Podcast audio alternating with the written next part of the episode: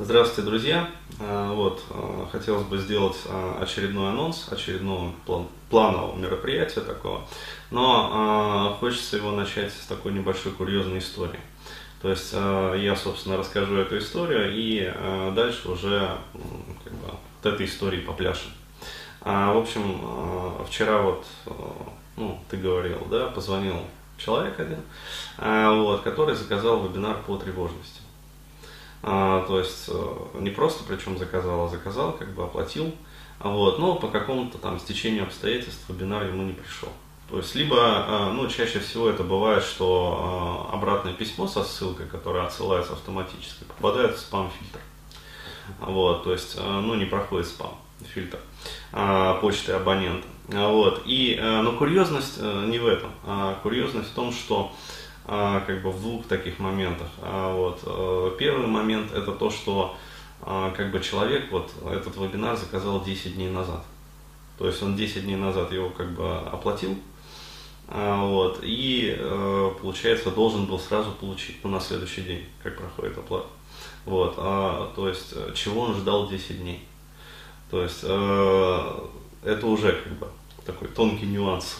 Вот. И второй момент, да, ты его определила вот сразу как человека, который купил вебинар по тревожности, да. То есть, ну, ты расскажи, как он говорил там. Ну, это, еще раз говорю, не в обиду, а просто вот тревожных клиентов, которые звонят, их сразу можно узнать вот по телефонному звонку. То есть, ну, заикаясь, ага. Да, то есть с большими паузами. Здравствуйте. Ну, да, то есть тяжело. Вот это. Речевой аппарат работает. Да, да. Вот. Слушать приходится. Да, то есть человек, ну, как сказать, из-за вот этого вот эмоционального состояния, которое его вот в этот момент, он не может даже мысль донести до вот собеседника. Вот, и как бы, ну, еще раз говорю, вот такая вот курьезная история. А теперь, собственно, это была преамбула, вот, а теперь, собственно, фабл рассказан, да? То есть теперь про тревожность нашу насущную. Вот смотрите, многие не понимают одну такую вот простую вещь, как сказать, связь, непосредственную физиологическую связь, взаимосвязь повышенной тревожности и, ну, будем так говорить, вот, счастья в жизни. Да, то есть то, насколько вообще человек живет вот полно, счастливо, то, насколько он испытывает, ну, положительные эмоции. А еще раз определимся, вот счастье в жизни, оно определяется не количеством там денег в жизни, да, то есть это давно уже всем понятно. А счастье в жизни определяется не количеством там, не знаю, женщин, каитусов, там, машин, вот, там, и прочее, прочее, прочее. Вот, и парадоксально, счастье в жизни напрямую не определяется даже яркостью этой самой жизни. То есть, казалось бы, да, то есть живи как хипстер и будешь жить счастливо. Сколь угодно большое количество унылых хипстеров, которые, ну, посмотришь вот со стороны, достаточно яркая жизнь. Вот. Вроде как насыщенно, то есть много, как бы, событийный ряд плотен, да, то есть большое количество событий на единицу времени. Живут, но в эмоциональном состоянии такого перманентного унылого говна. Вот, объясню, почему, в чем здесь заключается парадокс, и объясню физиологические, как бы, причины и мотивы этого всего. Вот смотрите, фишка заключается в том, что, как сказать, в нашем мозгу есть такой вот, как сказать, есть два, ну, будем говорить, условно устройства. То есть понятное дело, что это не какой-то вот, да, чип там стоит. То есть это нейронное образование. Вот. Два таких устройства. Первое из устройств, ну, условно назовем его сортировщик сигналов входящих.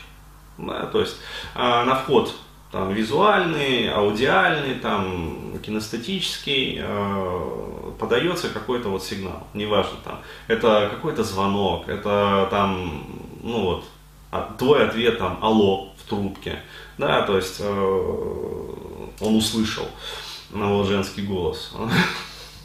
Алло, в трубке. Алло. Вот, на самом деле ты, конечно же, не так отвечаешь, вот, но вот, слышится это как «Алло». Таким товарищем. Сейчас я объясню почему. Вот, хотя, да, девушка может говорить очень там не «Алло». А вот, ну, слышится «Алло». С наездом. Ну вот. То есть, короче говоря, сортировщик сигналов, вот, который все входящие сигналы делит на условно опасные и условно безопасные. То есть, опять-таки, деление условное, то есть субъективное, чисто субъективное. То есть, мы говорим про субъективизм восприятия. Вот. И второе такое устройство – это умножитель. Будем называть его так. А вот умножитель, работа умножителя заключается в том, чтобы умножать, внимание, все потенциально, то есть субъективно опасные сигналы раз в 50. То есть почему сформировался вот умножитель? Да, то есть почему как бы, ну, вот этот вот делитель, это очевидно, он еще у рептилий, как говорится, там. Только, как сказать, вот, что-то вылезло из воды, да, а даже на самом деле находясь в воде, вот, уже как бы нужно различать вот опасность, чтобы это самое, выжить. А вот, почему сформировался умножитель? Для... ну, как сказать, с точки зрения эволюционного развития, да, любого вообще вот живого вида, живого существа, счастье, то есть эмоциональный вот настрой, да, животного, там, я не знаю, биологической единицы, оно не имеет значения как таковое. То есть с точки зрения природы счастливо вот это вот существо, там, животное или человек, или оно несчастно. Вот. В природе... то есть по барабану, мягко говоря. А вот, то есть для природы главное одно, чтобы это живое существо, в том числе и человек, выжил. То есть выжило и желательно еще и размножилось. То есть, ну, по-хорошему. То есть продолжило свой, как говорится, вот, биологический вид. А вот, получается, что вот эти вот сигналы, которые, ну, как сказать, несут приятность, да, то есть, условно говоря, безопасные и приятные сигналы, они проходят в мозгу, ну, условно говоря, как прямая. То есть, понятное дело, что это какая-то все равно кривая, да, то есть, есть пики определенные, есть локальные спады, то есть, дофамин выделяется вот не по, как сказать, ровной прямой, да, и серотонин тоже. То есть задействуются разные, как говорится, цепочки нейронные, разные участки отделы мозга, вот, и там образуется какая-то вот, ну, соответственно, кривая. Ну, аппроксимирующая, если это посмотреть, то примерно вот, вот где-то так будет, ровно. Если же на вход поступает сигнал опасности, да, то вот этот вот сортировщик отсортировал его как потенциально опасный, а то дальше включается умножитель, и он умножает этот потенциально опасный, субъективно опасный сигнал раз в 50. Так вот, у товарищей с повышенной тревожностью, у них не одна, а две засады в жизни. То есть две больших вот...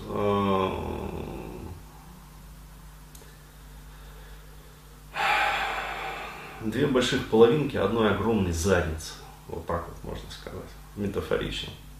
Вот. В чем у них вот, проблематика? То есть первая их проблематика, первая их вот боль, она заключается в том, что у них неправильно работает сортировщик сигналов. То есть у нормального человека, да, не пораженного вот этой вот грехом тревожности, вот, то есть, ну, проще говоря, воспитывавшегося в нормальных условиях, как бы, то есть, с добрыми, любящими родителями, короче говоря, которые обеспечивали ему импринтирование безопасности. То есть ребенок рос он чувствовал себя перманентно в безопасности. То есть, да, бывали какие-то опасные моменты, может даже пиковые какие-то опасные моменты, но общий фон был ровный, спокойный, любящий, безопасный. Так вот, у такого человека, как бы, вот эти вот сигналы, они воспринимаются, ну, нормально. То есть, те, которые действительно безопасные, маркируются как действительно безопасные и несущие удовольствие.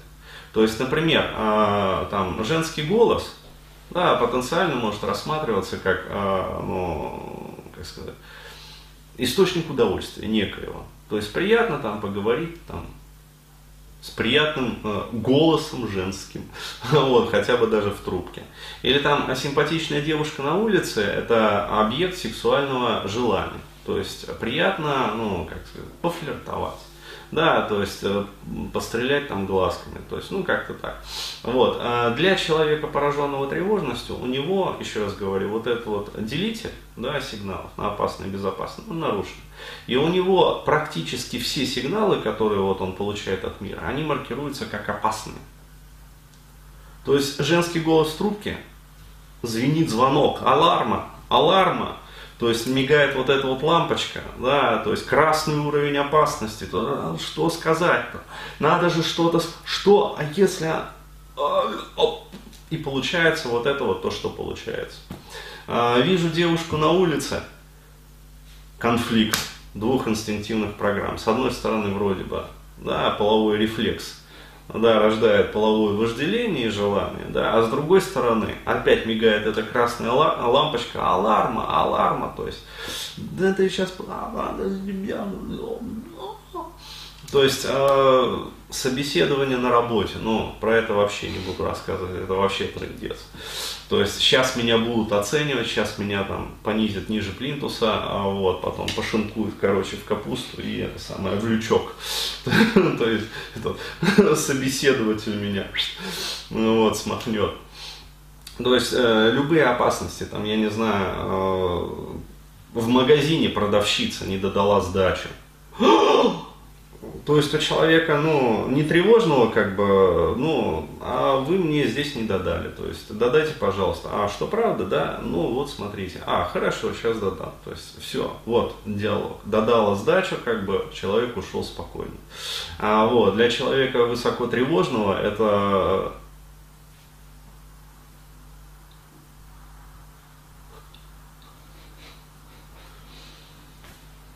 Сейчас как минимум наорет, да, вот, а как максимум достанет этот чизер. То есть, и там же лягу за прилавок с дырочкой в правом боку. Вот, то есть, реально вот такие вот курьезные ситуации, как бы, ну, вернее, обычные ситуации для такого человека, они становятся, ну, непреодолимым препятствием. Почему? Потому что барахлит вот этот вот делитель в мозгу. То есть он всю практически входящую информацию обозначает как потенциально опасную. Вот сделаем отбивку и продолжим. Про вторую беду. Вот, рассказал, значит, про первую беду, а теперь вторая беда. То есть что, чем отличаются вот люди с повышенной тревожностью от нормальных людей? Да, тревожность нормального человека, тревожность курильщика. Вот. Вторая проблематика заключается в том, что неправильно работает еще и умножитель сигналов. То есть, еще раз говорю, эволюционно так вот заложено, там, антогенез развития, да, там, филогенез развития, короче говоря, все вот эти вот механизмы вот так вот устроено, что у нормальной особи, да, будем так говорить, живого существа, не только человека. Сигналы опасности по сравнению со всеми прочими сигналами вот, маркируются и усиливаются вот в 50 раз, примерно в 50 раз. То есть это получили в ходе научных экспериментов, то есть замеряли, короче говоря, вот, потенциал на вот этих вот аксонах. То есть и оказалось, что вот этот потенциал, то есть электрический сигнал, который распространяется по ответвлению нейрона, вот он в 50 раз сильнее, когда предъявляли вот этот вот опасный стимул. Ну, например, там кошку, например, мышам. То есть И замеряли, короче говоря, у них вот эту вот реакцию. То есть у человека тревожного вот, этот умножитель, он работает, ну как сказать, умножает не в 50 раз, а в 150 раз, в 250 раз. То есть гораздо более мощно. За счет чего? За то, что... За счет чего? За счет того, что, во-первых, есть сложившиеся вот эти вот устоявшиеся нейронные цепочки. То есть не просто какой-то вот один, или там два или три там аксона идет, а прямо, знаете, вот такая вот терминаль. Знаете, как вот кабель высоковольтный под землей идет, многожильный. Там каждая жила с палец, да, и этих жил вот, то есть, ну, сечение.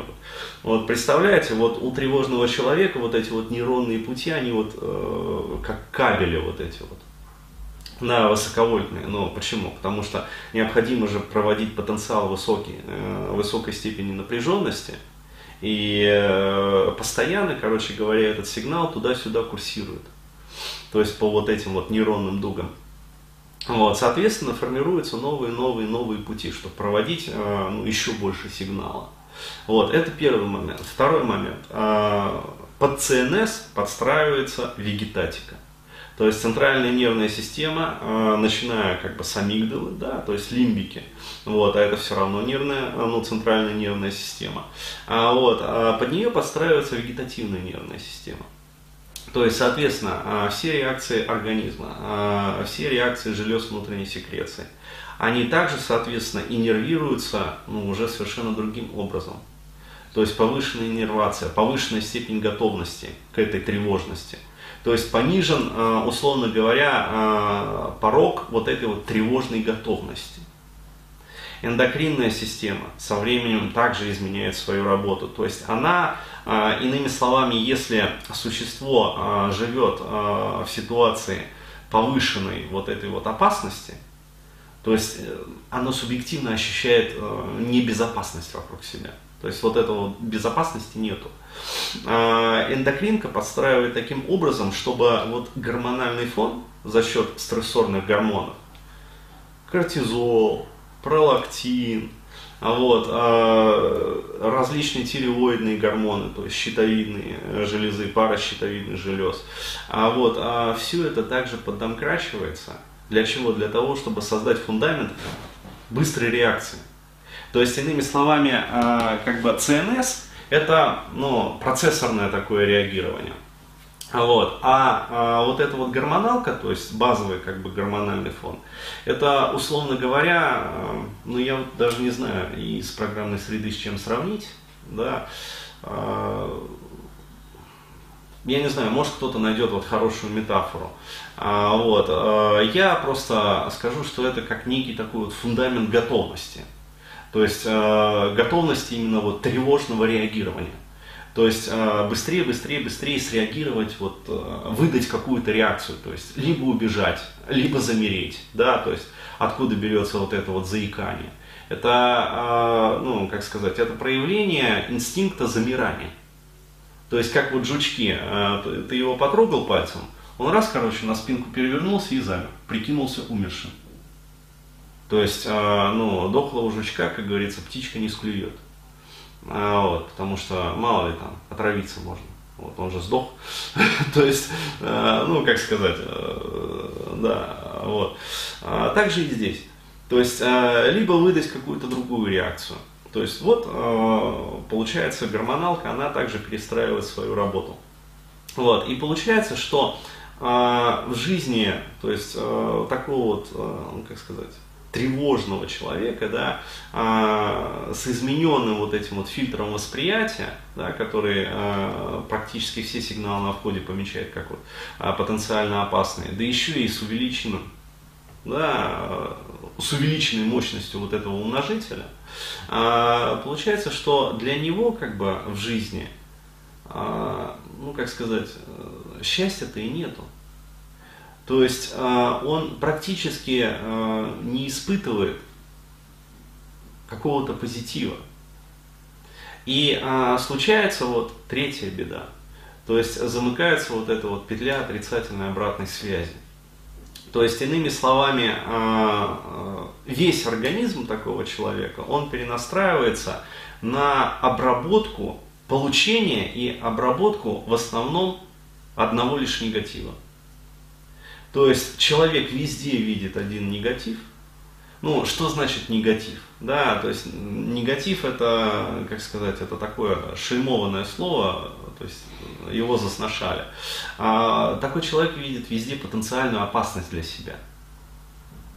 Вот. И, соответственно, этому его постоянно колдобит. То есть, иными словами, как говорится, что мы ожидаем, да, то есть вот в полной мере работает вот эта вот пословица. Что мы ожидаем, то и получаем. А проблематика, именно вот третья такая печальная проблематика таких людей заключается в том, что они ожидают это не умом, а они ожидают это телом. То есть тело вот, находится в постоянной вот этой вот судорожно-тревожной готовности. И, соответственно, ну, поскольку тело ожидает постоянной вот опасности, да, постоянного вот этого вот негатива, постоянной агрессии со стороны окружающего вот мира и вообще всего, да, включая там интернет, короче, телефонные разговоры, случаи на работе, случаи в магазине, даже просто вот вышел на улицу. Как бы. Недавно вот буквально выкладывали там видео чувака, да, 30 лет, ты не смотрела, да, в группе выкладывали. Абсолютный социофоб. То есть он там выкладывал видос, короче, ой, что-то я первый видеокаст вот, решил записать в лежачем положении. То есть спина очень болит, короче говоря, у него. То есть и он это самое, ну, циклоидная такая речь, короче говоря, то есть видно, что вообще трындец. То есть, вот, пожалуйста, то есть яркий пример человека, который ну, настолько вот высокая степень тревожности, что жить нормально, как бы, он совершенно не способен. Отбелочка. Так вот, из предыдущих двух видео стало понятно, вот, что виновато, да, в этом во всем. В том, что человек не испытывает счастья, как бы, и постоянно вот, ну, имеет тенденцию к окукливанию. Вот, и как окуклиться в конец, то все. Бить-то. Теперь что делать? Да, то есть вот что, например, делать тому же самому вот товарищу, которого вот на видео, да, привели в качестве примера такого,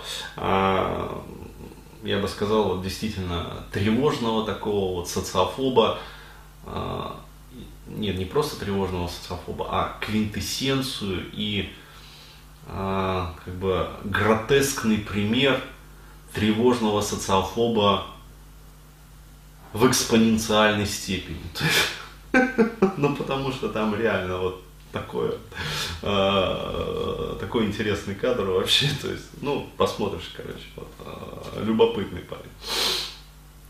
То есть там и поведение характерно, вообще все характерно, да, то есть там одно из видео, мама отключила горячую воду и запретила мне мыться, то есть вот что-то такое, то есть, ну, все нормально. И запретила мне мыться. В общем, жестец просто лютый, ахтунг, просто вообще. Так вот, что делать? Здесь бесполезно как бы работать, ну, по сути бесполезно работать только вот с вот этим вот фильтром восприятия. То есть, еще раз говорю, вот тревожность 1.0, будем так говорить, да, то есть вот первый вебинар по тревожности, там давались как бы основы физиологии, то есть там я рассказывал как раз вот про работу амигдалы, про вот эту вот первичную, как бы, недифференцированную тревожность, да, то есть я объяснял, чем отличается тревожность от страха, чем отличается тревожность от фобической реакции, то есть давался, ну, теоретический такой вот понятийный аппарат, и давались упражнения, которые направлены на изменение вот работы фильтра восприятия, то есть, иными словами, чтобы меньшее количество входящей информации воспринималось как потенциально угрожающей, да, безопасности организма, и все-таки большее количество входящей информации помечалось как, ну, условно говоря, безопасное или даже несущее некое удовольствие, да, для воспринимающего. Вот. Но, еще раз говорю, поменялась в какой-то степени аудитория, да, то есть больше стало вот людей в аудитории, ну, действительно таких вот физиологически тревожных. То есть это не просто уже, как говорится, вот пикапер приходит, да, я, дескать, боюсь там с девушкой познакомиться. Ну хорошо, а вот там на собеседование ты не боишься ходить? Нет, нормально все. А с другими людьми не боишься коммуницировать? Да нет, нормально все тоже. Вот, это нормально, как бы. Это еще нормальный случай. Вот. Но когда приходит человек, который боится выходить из дома, то есть и задают вот вопросы на сервис вопросов и ответов. То есть, что мне делать, короче говоря, я живу там вот так-то, так-то, я там последние года два не выходил на улицу. Ну вот что-то такое в этой связи. То здесь уже, ну, бесполезно работать, ну практически бесполезно работать только с фильтрами восприятия.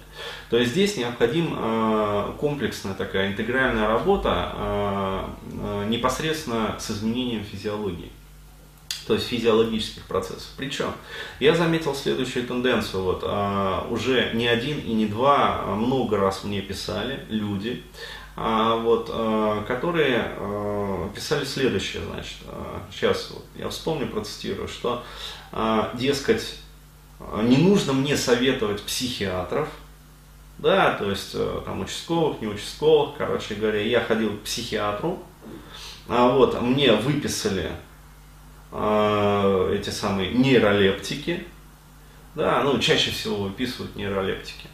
Выписали нейролептики меня просто превращают в овощи. То есть они, как бы сказать, они глушат вообще все физиологические процессы. При этом не убирая тревожности как таковой. То есть, иными словами, там, ну, писали, я пропил этот курс нейролептиков, потом закончил, как говорится, пить. Тревожность вернулась, причем с удвоенной силой. Почему? Потому что, ну, механизм включил апрегуляцию. Да, то есть отменились нейролептики, вся гормоналка, вся вегетатика, короче говоря, вместе с центральной нервной системой, все это взметнулось обратно, еще с удвоенной, силой, и человека вообще заколдовило. То есть еще и это самое, глюны начали. Короче, голоса там какие-то пошли и прочее, прочее, прочее. Вот, то есть это включается в тревожность с удвоенной, силой. То есть, еще раз, как показывает практика, вот это вот традиционное, будем так говорить, ну, как сказать, короче, отечественная медицина, так же как и отечественная психотерапия, отстает от общемировой медицины, точно так же, как отстает от общемировой психотерапии, это так на 30-40. То есть в Германии уже вовсю на государственном уровне применяется гомеопатия. Вот. В Америке уже полным ходом идет развитие вот этой вот, как сказать, блин, забыл термин, ну, короче, холистическая медицина. То есть, иными словами, они уже исповедуют, то есть, когда ты приходишь к врачу, да, он опрашивает тебя вообще по всему, то есть вплоть до того, какой ты ведешь образ жизни. И тебе уже не просто назначаются там таблетки или стационар, а тебе назначаются там физиопроцедуры, короче говоря, изменение образа жизни, там, изменение диеты, короче говоря, тут же рекомендуется работа там с тренером, тут же там йога, короче говоря, там фитнес, пилатес, там, ну, то есть вот полный, да, как сказать, всеобъемлющий подход. Вот, у нас нейролептик. Хорошо, хоть галоперидол не назначают. Да. Транскраниально. Инфузионно. С большим шприцом. прям в череп. Вот, или там галоперидоловые клизмы. Вот, а во всем остальном как бы подход вот он такой. Вот. И естественно, что люди, которые обращаются вот к врачам за помощью, они не получают результат. Вот. Единственное спасение, ну, как сказать, не единственное, здесь два спасения. Есть путь дорогой, а есть путь подешевле. Дорогой путь – это сменить страну проживания. То есть, если ваши финансы вам позволяют, переезжайте в Штаты, или хотя бы в Германию. Куда-то туда. Соответственно, находите там, особенно если вы знаете английский там, или немецкий язык, находите там хорошего врача из области как раз этой всеобъемлющей холистической медицины, да, который, станет вашим лечащим врачом. То есть и будет за вами наблюдать, то есть наблюдать за вашим состоянием, и, соответственно, курировать ваше это состояние до тех пор, пока вам не полегчает. То есть он будет наблюдать вашу диету, он будет наблюдать, занимаетесь ли вы там физическими нагрузками какими-то, да, то есть поменяли ли вы образ жизни, он будет наблюдать, выполняете ли вы упражнения там определенной медитативной практики, потому что, реально в Америке уже при определенных там заболеваниях, помимо выписывания препаратов, еще записывают в обязательном порядке в группы для медитации. То есть где-нибудь в России можно встретить врача, да, который выпишет тебе не нейролептики, да, причем такие, которые просто в слизь тебя превращают, группы для медитации. Я такого не встречал вообще. То есть это, какие медитации-то? Укольчик. То есть это такой путь. То есть переехать, как говорится, и, соответственно, поправляться там. Путь подешевле другой. То есть все-таки пытаться выбираться своими силами здесь, в России, живя. Или там не в России, а где-то там, где живете, в Украине, там, в Беларуси, в Казахстане, там, еще где-нибудь. То есть неважно, там, будем так говорить, в постсоветском пространстве. То есть путь заключается в следующем, в том, чтобы работать не только психотерапевтическими методами, а менять, как говорится, полностью образ жизни. То есть, иными словами, это такой как сказать, правильная перенастройка организма, при которой не имеет смысла ждать мгновенных, немедленных результатов. Но результаты неизменно будут. И этот путь включает в себя действительно полное изменение жизни. То есть это изменение диеты, потому что я изменение на своем питания, да, изменение питания. Я на своем примере для себя уже доказал, что есть определенный перечень продуктов, которые напрямую влияют на повышение тревожности. Напрямую ухудшают, например, настроение, психоэмоциональный настрой. То есть, соответственно, есть продукты, которые улучшают общее самочувствие. Далее, это прием определенных БАДов. Еще раз говорю, ребят, там есть воинствующие, не буду говорить кто, которые, вы чё, БАДы это фигня, там нифига они не работают, все это херня собачья, дескать, это там, медицина, только то, что доказано наукой, да, только то, что они не знают, как сегодня и сейчас патентуются современные медицинские препараты. Про это мы скромно умолчим. То есть обычно препарат, прежде чем выйти на рынок, да, должно пройти там 5-10 лет исследований. У нас они, да, то есть каждый месяц выходит десяток новых препаратов. Ну, не 5-10, больше. Даже больше. То есть, я говорю, каждый месяц выходит там с такими названиями еще цветистыми. Вообще, ну, короче говоря, история такая. Так вот, прием БАДов определенно. Причем БАДов именно тех, которые действительно работают. Потому что есть БАДы, которые не БАДы, которые называются БАДами, но таковыми не являются. То есть ничего биоактивного в них нет. Это просто добавка. То есть, как мелок погрызть. Как и все, как бы. То есть это не БАДы, это, как сказать, обман, мягко говоря. Далее, это комплекс, соответственно, физических упражнений, определенно. Причем надо понимать, что, как сказать, если такой человек пойдет просто в качалку, да еще, не дай бог, начнет употреблять химию, ему от этого не похорошеет, ему от этого только поплохеет. Причем, понятное дело, что заниматься в натурашку такой товарищ не сможет. То есть у него не хватит сил просто. То есть он после первого же похода просто сдохнет там же. Реально так. Потому что мозг такого человека, он сжирает все калории, короче говоря. То есть у такого человека все физиологические процессы, они направлены не по анаболическому пути, да, то есть когда тело там, растет, развивается, там, улучшается, а по катаболическому пути.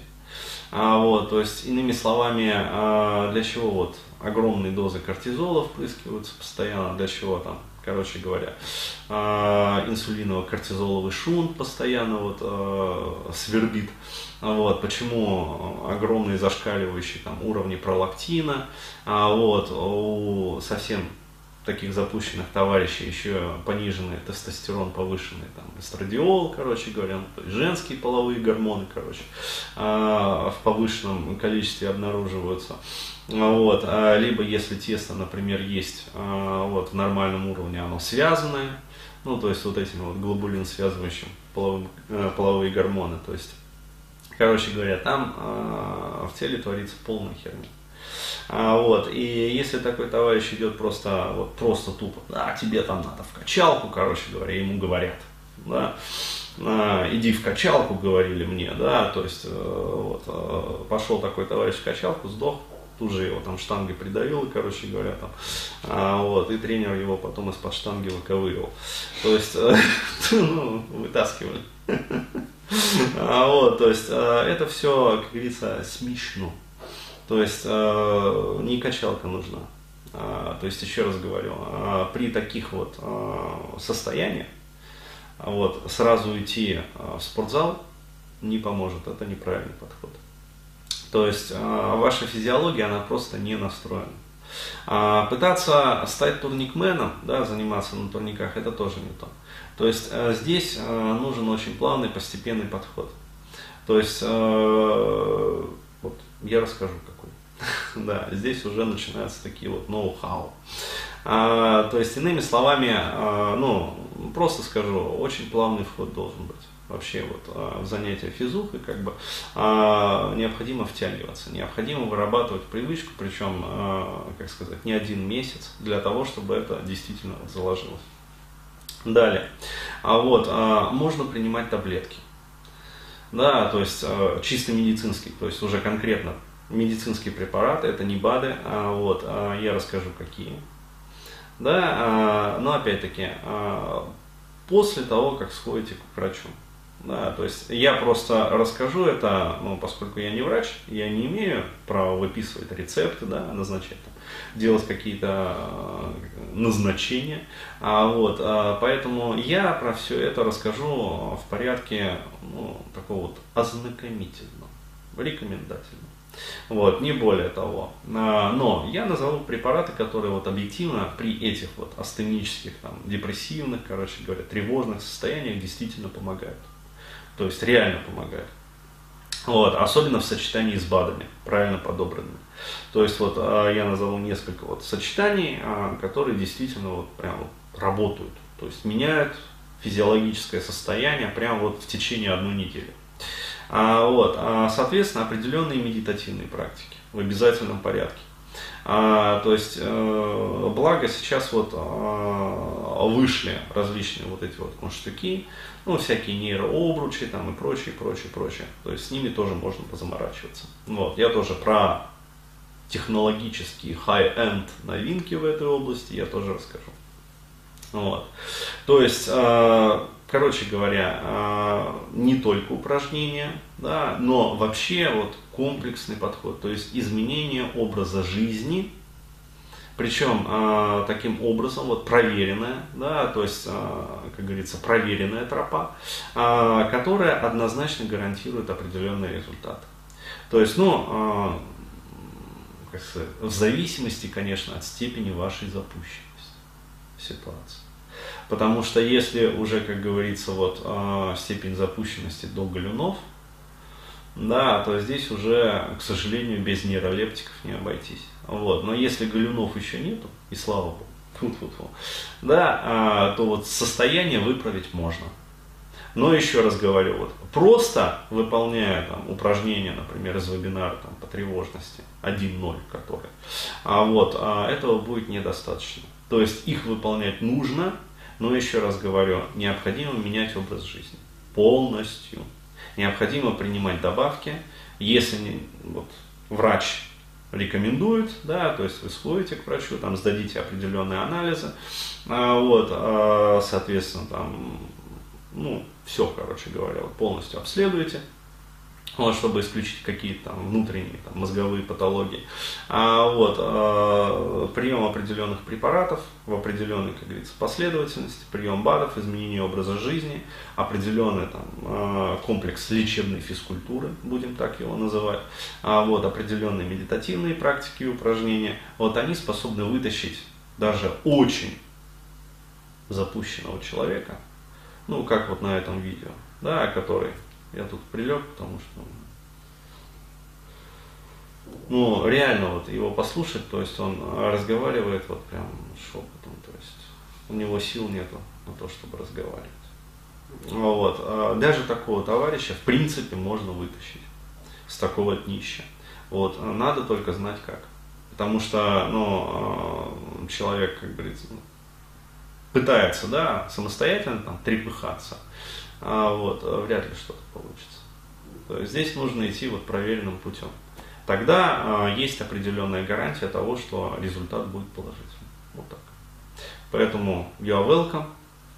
То есть, еще раз говорю, планируется такое большое мероприятие, где, еще раз подчеркиваю, будет дана не только теоретическая, как говорится, часть и упражнения, но будет рассказано полностью, то есть прям по неделям, по месяцам, то есть какие добавки вводим, в каких объемах, то есть что начинаем делать с какой недели, для того, чтобы результаты были. Поэтому приходите. В общем, и будем менять вашу жизнь.